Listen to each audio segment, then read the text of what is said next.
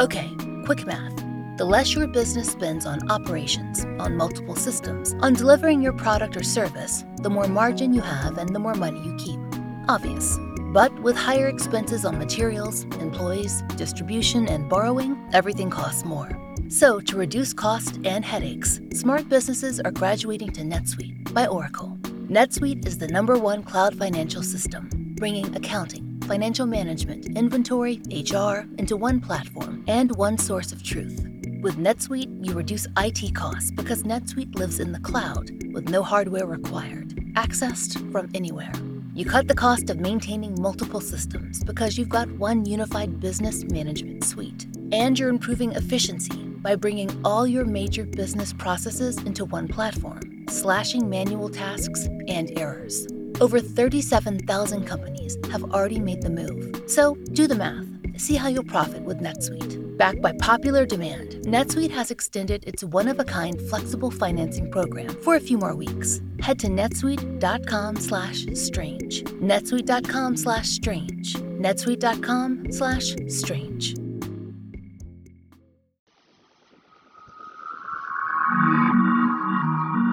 I'm Laura Norton, and this is One Strange Thing, the show where we search the nation's news archives for stories that can't quite be explained.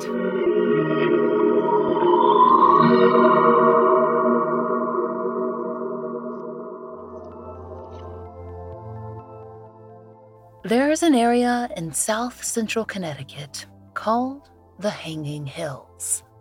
As names go, hills is a bit of an understatement. We're talking mountainous ridges formed of volcanic rock that hardened layer by layer into trap.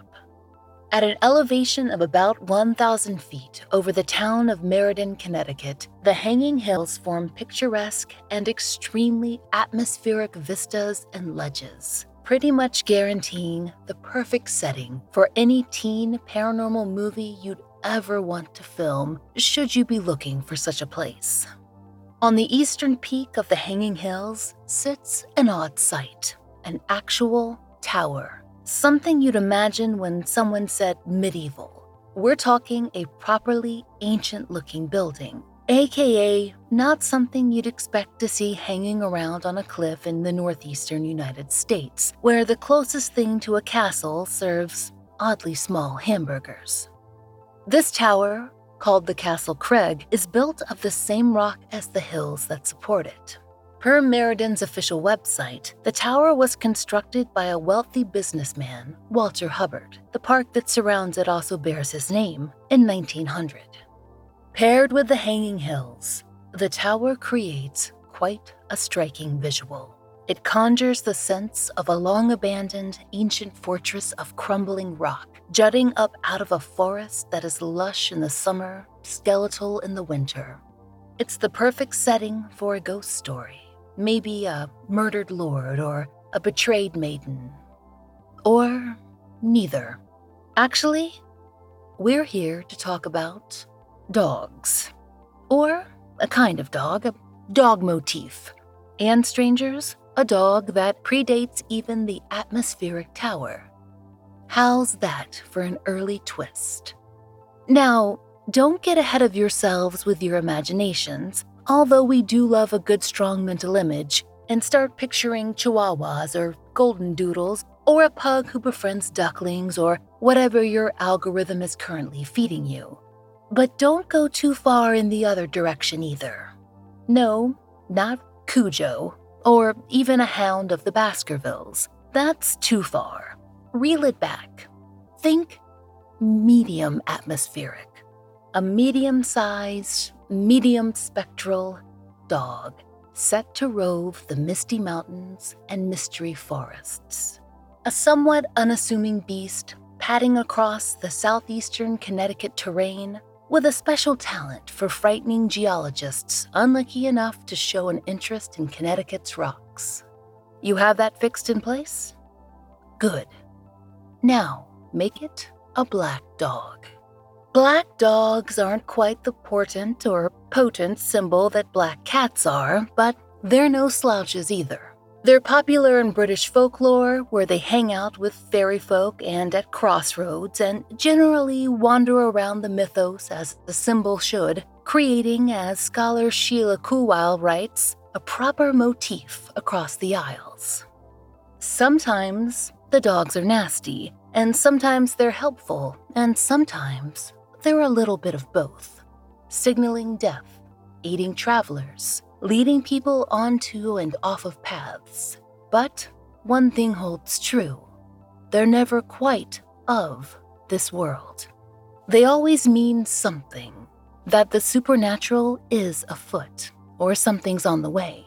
As mythological creatures go, they're a versatile player, so it's not surprising that spectral black dogs have made their way over to North American folklore too. With all that said, allow us to introduce you to the black dog of Hanging Hills. Over the years, it's developed quite the reputation. As we've heard it told, you only want to see it once. Or that's what a young geologist, W.H.C. Pynchon, wrote back in 1898, two years before Castle Craig was even constructed. This account was published in April of that year in the Connecticut Quarterly and it really, shall we say, set the tone for the area's future encounters with black dogs. Now, the geologist's experience seemed to start off pleasantly enough. According to his own account, he visited the western peak of Hanging Hills while still a student at Harvard to study all that volcanic rock, of course. Our buddy WHC was out in the field and struggling to take a rock sample when a dog, quote, the color of an old black hat that had been soaked in the rain, wandered up to his sight. Apparently, this canine of medium size, uncertain lineage, and definitely unclear ownership took a liking to the author and his party and began to accompany them on their journey through the hills. WHC was especially pleased that the dog didn't bark a single time which we'll admit is impressive, as any dog owner who's received a package will tell you. But we digress. Anyway, all was well and good for a while. The dog hung around with the party until they rounded back to the point where they'd met the first time, at that western peak. At that point, the dog loped off into the woods, as mysterious dog companions are wont to do. No harm, no foul a quaint and entertaining little encounter for a geologist with no podcasts available to him. But, and there always is a but, right? Our geologist returned to the Meriden area three years later, accompanied by a friend with plans to explore the Hanging Hills again. He stopped at an inn in town that night and got to talking with the locals. And what do you know? He heard a story about a mysterious black dog one exactly like the black dog that he himself had seen in the hills. WHC wrote about the fabled creature, off sighted at the summit of the western peak. It is a short haired black dog of moderate size, with nothing particularly noticeable in its actual appearance, yet there are two signs by which it is ever known. Men have seen it bark, but have heard no sound, and it leaves no footprint behind it on the dust of summer or the snow of winter. And according to WCH's friend, a geologist who was familiar with the area, a kind of, well, prophecy or omen accompanied the beast. And if a man shall meet the black dog once, it shall be for joy, and if twice, it shall be for sorrow, and the third time, he shall die. Now, as we said, this friend, Herbert Marshall, was familiar with the story and with the dog itself. Apparently, he'd actually seen the dog twice, and he said he didn't believe a word of the silly story, as people who were about to face a horrible end never do. In any case, WHC and Herbert went right back up into those hills, and what do you know? They had a wonderful trip and encountered absolutely no issues at all. Just kidding. Actually, they were stuck in a sudden bout of terrible weather, and as they struggled back down the hill in the darkness, they saw that same mysterious dog high up on the cliffs above them. For WHC's friend, it was the fateful third time. Our hero wrote, There on the high rocks above us stood a black dog like the one I had seen three years before, except that he looked a jet black against the snow wreath above him. As we looked, he raised his head and we saw his breath rise steaming from his jaws, but no sound came through the biting air. Once, and only once, he gazed down on us with gleaming eyes, and then he bounded back out of sight. I looked at Marshall. His face was white, and he steadied himself against a rock, but there was not a tremor in his voice as he said, I did not believe it before. I believe it now, and it is the third time. And then, even as he spoke, the fragment of rock on which he stood slipped. There was a cry, a rattle of other fragments falling, and I stood alone. It seemed the omen had come true. The second time, sorrow for W.H.C. Pynchon, and the third time, for his friend Herbert Marshall, death. Pretty terrifying, right? Especially when young WHC notes that, like his friend, he would too have to eventually return to those hanging hills for future geological surveys, thus practically assuring that fateful third sighting of the black dog and fulfilling the omen. After all, if a man should meet the black dog once, it shall be for joy, and if twice, it shall be for sorrow, and the third time, he shall die. The account ends with a strange postscript, added by an apparently different author, allegedly a reporter from the New York Herald, who notes that the author of this account was found dead on the West Peak in November of 1898, months after he'd written of his own friend Herbert Marshall's fall. The reporter writes Apparently, he had fallen from the top a distance of some 40 feet. It is a singular fact that the body was found on almost the identical spot where his friend Herbert Marshall met his death six years before. This makes the fifth man who lost his life on the range within 30 years. Now, if this sounds straight out of a short story, it's because it's, well, straight out of a short story. The young geologist and author was none other than the grandfather of the famous novelist Thomas Pynchon, and his little tale is a classic example of the Gothic genre, a particularly American take if we do say so ourselves. So, yes, this horrifying tale of a dead friend and steaming dog breath is fictional, although WHC certainly visited Hanging Hills, but before you turn off this podcast in disgust, there is something important that we need to tell you. The Black Dog of Hanging Hills has long been attributed as a total creation of W.H.C. Pynchon's brain. Yes, unlike other legends that scuttle along the corridors and forest floors of this wild, weird country, our canid friend has a clear fictive source, a short story, published in a magazine, created by a geologist who had apparent literary aspirations. Nothing more than a kind of Slender Man or Black Eyed Kids for the old fashioned and fancy, right? He simply created a, well, very ominous doge. Except for one strange thing.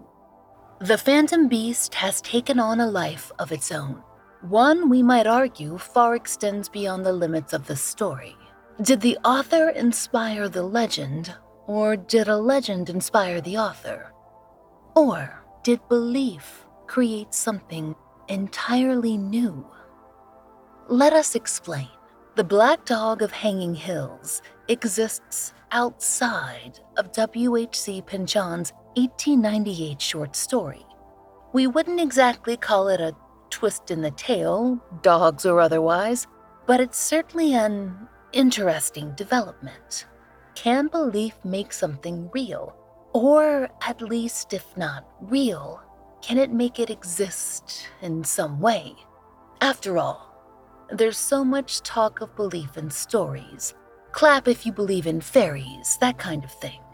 But the power also lies in the repetition of the tale the hook in the car door handle at the lover's lane, the rat in the bucket of fried chicken, In the case of the Black Dog of Connecticut, it took only a few decades for the stories to begin. Of course, what follows is simply the first example we could find in the news archives. Its very existence implies that the rumors and sightings of a ghostly black dog had been passed around Meriden often, and widely enough that its residents had forgotten the source. In April of 1935, the Record Journal, a Connecticut paper, reported that, quote, over 12 boys from the Meriden Boys Club had formed a hiking club to be known as the Black Dog Hiking Club. This club will start out early this morning to check out a legend 40 years old. The story mentions the account of WHC and his experiences on the hill, except note this description. Quote, some 40 years ago, a geologist from Harvard University visited Meriden for the purposes of studying the trap rock formations of the Hanging Hills. No mention whatsoever of the story being fiction. At some point, that fact seems to have disappeared in the telling. Not that singular in our world, where fact and make believe can swirl together like a really weird frozen yogurt flavor. WHC's experience had become one of many sightings, and strangers, there were many. Of course, not all of them made it into the newspaper, Unlike, say, a cryptid, a phantom dog isn't something you can really try and trap or claim you've been horribly mauled by in the forest or even sell a footprint casting of at your local gas station. Not at least in its classic form. After all, the whole conceit was that it was supposed to make you happy and sad and then dead. Makes us wonder how far that boys' club had thought through their whole go repeatedly looking for the black dog of Hanging Hills idea, but kids do enjoy their outdoor activities, don't they? Moving on. In 1949, the Record Journal republished Pynchon's original story, but with a very interesting note attached. Not for many years has the black dog been seen in the vicinity of the West Peak. From Mrs. Nellie Hart Mott of Fairfield, the record has secured an account of the black dog as it was contained in an article written by W.H.C. Pynchon in an article of the Connecticut Quarterly in 1898. Perhaps there are other versions of the black dog legend.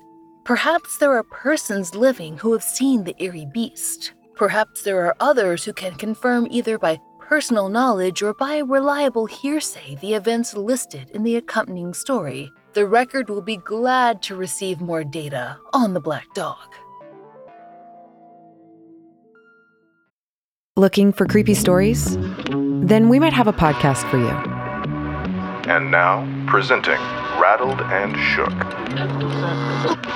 Rattled and Shook is a weekly podcast that features new scary stories every episode, kind of like this. I would hear her say things to me inside my head. I couldn't get around him. I was trapped. The other guy started to get pretty agitated. He grabbed my grandfather's oxygen hose and he cut off his oxygen. Then I started thinking, well, you know, who would be hanging around in this nowhere forest, in this nowhere area? And that's when I started looking more closely. And that's when I noticed there were several shapes. And they were slowly working their way toward me as they were moving from tree to tree. New episodes of Rattled and Shook are out every Thursday. Listen for free on Apple Podcasts, Spotify, or wherever you get your podcasts. The story had well and truly shifted from gothic fiction fashioned to look like a news article to, well, a news article. Funny how the truth changes, isn't it? Then, in the late 1970s, a woman named Patricia Edwards Clyne decided to write a book Ghostly Animals of America. Having heard of the Black Dog of Hanging Hills, she got in contact with the Meriden Historical Society's curator, Bernice Morehouse. And according to a 1977 Record Journal article, Bernice was able to give the author much more than the original bit of fiction, now treated as an article, by our pal WHC. She gathered stories of locals who, according to Patricia Edwards Clyne, had, quote, continued to fall from the West Peak. The article's author goes on to discuss the fictional friend of WHC, Herbert Marshall's fall to his death, and then the author's. And per the Record Journal, Mrs. Morehouse was able to give Patricia Edwards Clyne plenty of other examples for her Ghostly Animals of America book. Quote, over the years, the Hanging Hills have been the location of a number of deaths from falls over the cliffs, and only a fortnight ago, a large dog, which had apparently been accustomed to leap over obstacles, jumped over the stone parapet at the base of the castle and fell 100 feet to its death on the rocks below. And yet, the Record Journal also reported in recent years, there have been no reported sightings of the supernatural canine. But somehow, the events remained linked, and the article added one more interesting bit of information this time from Patricia Edwards Clyne's studies on spectral animals. Ms. Clyne points out in her introduction that, similar to human ghosts, animals most often haunt a place where they have met a violent death. Now, strangers, to catch you up to where we are so far, we have a gothic story that has forgotten it is fiction, a dangerous range of peaks, and a specter of a black dog that while known, has not been seen for decades. Interesting, but not precisely unexplained, right? Well, then came the other black dog of Meriden, and that's when things just got weird. In 1981, the Record Journal published an article about the two famous black dogs in town. First, they told the tale that we've all become familiar with and it's worth noting that the reporter this time around dropped in a few words like alleged and purported that hinted that he wasn't totally buying it. But more importantly, he dropped something else on us this odd little tale. There was a second preternatural dog in the area that no one had bothered to mention, at least to us, via the newspaper, which we as researchers don't find particularly helpful. And, like the dog of the Hanging Hills, it was black and, quote, left no footprints in either summer or winter and was never heard to bark. Well, except for in one instance, when the firehouse bells rang from the nearby station. Apparently, this second black dog was said to guard the yard of a man named Arthur M. Curtis, who lived on East Main Street in Meriden. Per the Record Journal, this dog didn't seem to have much choice in that matter, as it was a cast iron mastiff. Yes, it was a literal statue of a dog, so standing still and guarding was kind of its gig. But as the stories go, this statue of a dog would raise an absolute racket when the fire bells rang. Why? Yeah, we don't know either. Maybe the answer would have eventually been discovered or run in the local newspaper, but according to the surprisingly unhelpful author of this article, someone drove up into Curtis's yard and ran over the thing. Are you allowed to hit magical dogs with a car? So further investigations were impossible. According to the paper, the statue was never replaced, and the article was shockingly vague on contextual details. We weren't even given a decade on the whole barking statue, magical dog, vehicular slaughter story, never mind background on how it got there, or why no one was concerned about it, or if there was a penalty for driving onto someone else's front porch at the time. What we did find out, though, was that the Black Dog of Hanging Hills grew more and more famous as the decades passed. According to the coverage in the 1980s and 1990s, a folklore professor Philip David Phillips popularized the tale across the state. He gave spirited tellings at festivals, in class, and at Connecticut cultural events. The Black Dog of Hanging Hills became kind of a what to do at Halloween list mainstay by the 2000s, which, if you ask us, seems like a terrible idea for an omen that will apparently kill you the third time you see it. But hey. And speaking of that, were people claiming to see this dog? And did they believe in it? The answer is, well, yes. Ish. Per the Record Journal, as recently as 2006, quote, a Meriden resident had reported an encounter with the black dog near Castle Craig. We can only hope it was a singular run in.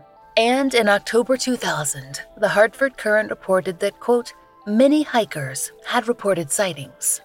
But that all sounded frustratingly vague to us. People looking for a dog see a dog, right? That's when we heard about Mike Anastasio. He's an interesting character for two reasons. One, he's a former Marine with a lot of field experience. Two, he had never heard of the Black Dog of Hanging Hills. At least, not until after he made it back down. According to the New Haven Register, in 2004, Mike was at the summit of the East Peak near Castle Craig, preparing to take a photo of the scene. That's when he told a reporter that dog popped out of nowhere. Mike was nonplussed because he hadn't heard a thing and he should have heard something. Nothing surprised Mike. Remember all that training we mentioned? He told the register, For a dog to show up like that without me hearing him, that dog was just stealth. It wasn't three feet away from me. I said, Whoa, how'd you get here? It didn't bark. It just stood there perfectly still on that rock, staring at me. It almost smiled. Then it walked around the castle and uh, it disappeared. I can't explain it. Where did the dog go? There's no place it could have gone except over that ledge. When Mike was back in town, he mentioned the strange sighting and he was told the old omen. If a man shall see the black dog once, it shall be for joy, and if twice, it shall be for sorrow, and the third time, he shall die. And Mike Anastasio remembered that the joy when he got news very shortly after his hike. He and his girlfriend were going to have a baby. Had Mike's sighting brought that on? He wasn't sure, but he told the register, I would avoid that area from that point on. The one thing I do know about fate is that you don't tempt it. After all that blending of fact and fiction, of legend building into belief, the one best documented story we found of the Black Dog of Hanging Hills comes from someone who didn't know he was supposed to believe in it at all. So that, strangers, brings us back to those first questions we pondered. Not to get all philosophical on you, but perhaps a tale becomes truth when it's told enough times. Perhaps it can manifest itself somehow, some way we might be able to buy that if we're in the right frame of mind. It seems more believable than a barking run over statue, anyway. We haven't completely jumped the shark after all.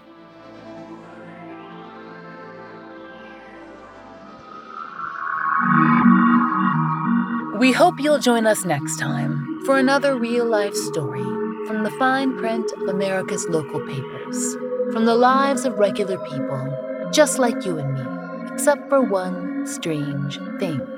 Oh, and strangers. One Strange Thing is an independently produced podcast. To support the show and to hear more of the entirely true and enticingly peculiar, join us over on Patreon. There you'll get ad free early releases of our regular episodes, full length bonus episodes, blogs, fun giveaways, and the occasional live stream, all for $5 a month. We hope you'll check it out. There's a link in our show notes.